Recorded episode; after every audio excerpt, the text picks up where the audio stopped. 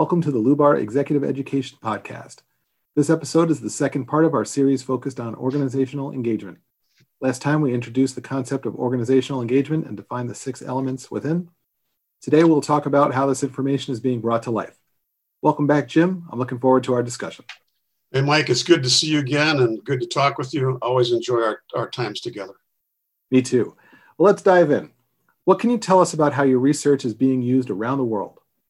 Well, it, it's actually gone a lot farther than I would have expected. I mean, as you know, with academics, we like to have a paper published, and then it's like, well, we got something peer reviewed. This is great. And uh, at least I could confirm to my grandkids that my life was worth something because I got a peer reviewed paper. But uh, going beyond that, it's been translated into Russian. It was used in a study by a PhD uh, candidate over there it was translated into Italian and used in two very different factories over in Italy. One actually made spaghetti, if you can believe that in Italy, but it was really true. And um, it's also with my newer research has been translated into let's see, Mandarin, uh, Japanese, Dutch, French, Spanish, and has been used. Now, this is primarily the efficacy research because that's the more academic piece of it. But uh, my latest piece of research that's being used with my work is a doctoral student from Iran who's studying multicultural diversity. I really didn't expect it to go this far, but I think part of it goes back to, to Bandura saying nobody's ever done this before. And so now there's a tool that people can access and go and use to study, first of all, organizational efficacy. And now I'm using it for organizational engagement at a much broader level around the world.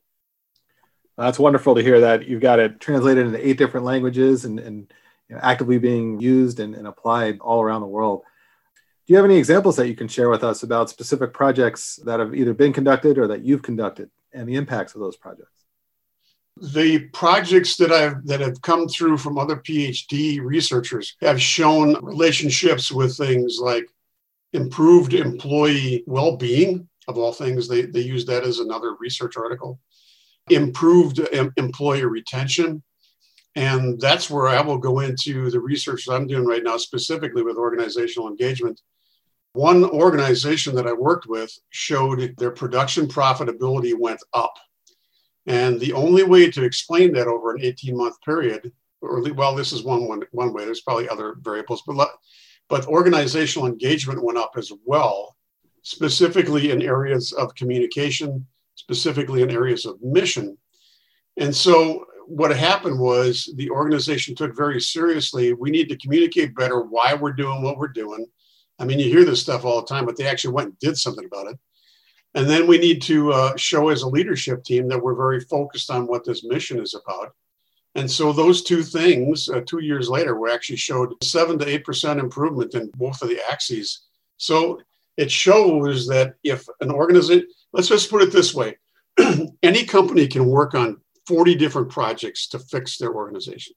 There's so many th- different things we can do, but focusing on one or two of the six that I just talked about in the last session, like in a Pareto chart and finding out where do employees think you're weak, where do they think you're strong. So if they think you're really weak in the area of accountability, well, my goodness, go and work in the area of accountability for a while improve those areas. And so all of a sudden, the entire organizational performance will come up. I'm still uh, in early in early studies of uh, other organizations with that, but I can say conclusively that, that, the one big study that I did proved that there was a financial improvement in profitability in concert with uh, raised organizational engagement. So there's definitely something to it. And again, the value of it that I see is it's only 30 questions. It's a quick survey, just like any other survey. But within there, you have these vectors that are going to come up. And out of the six, one of them is going to stand out really strong as being this is great. And another thing I need to tell you about is in one of the locations in the world, I won't reveal it, but one of the locations in the world, their profitability went up dramatically along with their organizational engagement and it was in a place that you might not expect. It was in Asia, I can tell you that. And we looked at all of the other data with inside of there, and their leadership scores were very high. So what it means is just by focusing a couple of those areas, they can actually change the financial performance of the organization. I don't want that to be the only reason that we do this. My primary reason is to make sure that people have in more enjoyable work environments make things more human. But if you can improve profitability and improve employee satisfaction in the process, that's a pretty big deal. Yeah, I agree. We definitely spend a lot of time at work and we should be enjoying what we do. So I love the core mission for doing this. Uh, at the same time, if you're going to do this, might as well make some additional profit along the way and uh, have some success. Can you talk a little bit about the frequency, maybe that some of these organizations were asking these questions and monitoring these metrics? I don't recommend that they do it very often. And again, I think it's something that can be done alternatively on alternative years. In other words, do an organizational engagement one year, get those metrics, work toward those things, do employee engagement the next year. If you're going to do them together, you have to make sure that you really parse them out because otherwise you're going to, you may get information that's going to be confusing to leadership. The ones that I've worked with so far, it's only been more infrequent. I, I mean, some of them are only just a one-time deal, but the one was two years later, which I think was wise gave them enough time to make some course corrections. One of the challenges I see with employee engagement is that they do it every year and it really doesn't move because they really haven't addressed previous issues that were there before. So I think every two years is, is more than adequate because these are strategic things, not just local uh, issues. Hope that makes sense.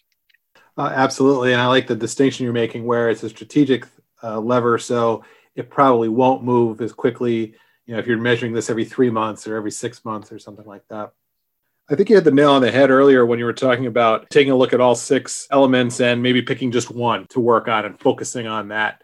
What additional advice can you give to leaders in organizations looking to adopt or further their efforts around organizational engagement? Well, I think the, the biggest challenge for executives in this is employee engagement has been around for 20 years. And like any other managerial tool that we've seen for a long time, I mean, just think back to quality circles or some of those other things are around. They get used for a long time because people become very comfortable with them. Organizational engagement is a, is a newer tool, uh, like other things. And so it will be the work of executives to say, we're going to do this because we want the strategic benefit of those six elements without being able to say there's a 20 year track record of this because I don't have that. What I do have is a, a pretty dense research base that goes back to Bandura 50 years ago. I just pulled it into the organization. But I would say the primary thing is you don't have to worry about this being an either or. You can do employee engagement and do this, but you're going to get some dramatically different answers. And with employee engagement, you're getting very local. This is, you know, Mike and his team with organizational engagement, every uh, professor in the university and every student is looking outbound to UWM, if you catch my drift. And so they're going to be completely different uh, in many ways. I think you can probably use one to refine the other. But the key thing is there won't be a 20 year research base on this. But I think that's one of the, the disadvantages of employee engagement has become almost passe to many, many employees. And it's like, well, we've seen this for a long time and they don't take it very seriously the other value of this that, that makes it some dramatically different is it's at the strategic leadership team level. This is four or 500, maybe a thousand people saying, we really think we've got a problem with communication in this company. And so now you have executives, the senior HR people, senior finance people, senior legal people. What can we do together to look at the communication piece very, very clearly? As opposed to just looking at individual departments and how individual leaders. I think there's a much more powerful upward value of that, uh, if that makes sense. Another question I have is how can an executive use organizational engagement in the context of COVID 19? I'm glad you asked that one too, because everybody's so focused on COVID 19 right now. It's easy to see, well, how would you use this uh, structure or this approach? But the reality is, is that whether you're working virtually whether you're working globally, whether you're working face to face, whether you're working geographically, those same six things still apply. You still want to know if people believe they know where we're going. In fact, I think in the context of COVID 19, it's even more important. Do we know where we're going? Can we work together? That should be checked. And if it's not, well, what is the cause of that? Maybe it's technology. Do we know what's going on? Do we have uh, communication? Is it really effective or are we just doing too many meetings? The context of organizational resilience. Can we survive? We talked about that a little bit before, but the notion of this is what's going on, this is what's happening. um, leader commitment, and also even the notion of accountability. Those same six things would apply whether you were literally working with a team on Mars or whether you were working uh, four feet away. The concepts, the vectors, the elements of organizational engagement are the same.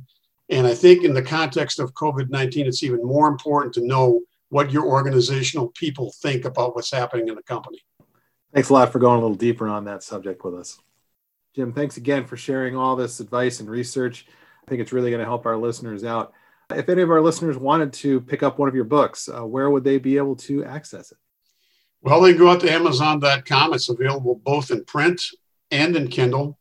Type in if your water cooler could talk, it'll show up. It's got reviews from uh, PhDs, it's got reviews from organizational experts, uh, HR VPs, consultants, and um, they like what they've read. And the, and the one of the organizations that endorsed it has also done a review for me out there. So it's pretty exciting.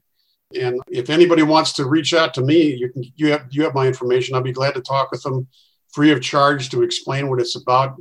No problem. But I'd, I'd encourage them to go out and get the book and read it. I would too. Thanks, Jim. It's a great read, an easy read, and also a lot of wonderful tips, tools, and research in there to take advantage of. So, highly recommend it. Jim, it's always a pleasure talking to you. Thank you very much for sharing your research and examples with us. I'd also like to thank our listeners. We wish you the best of luck as you move forward on your leadership journey and check back in the future for more episodes.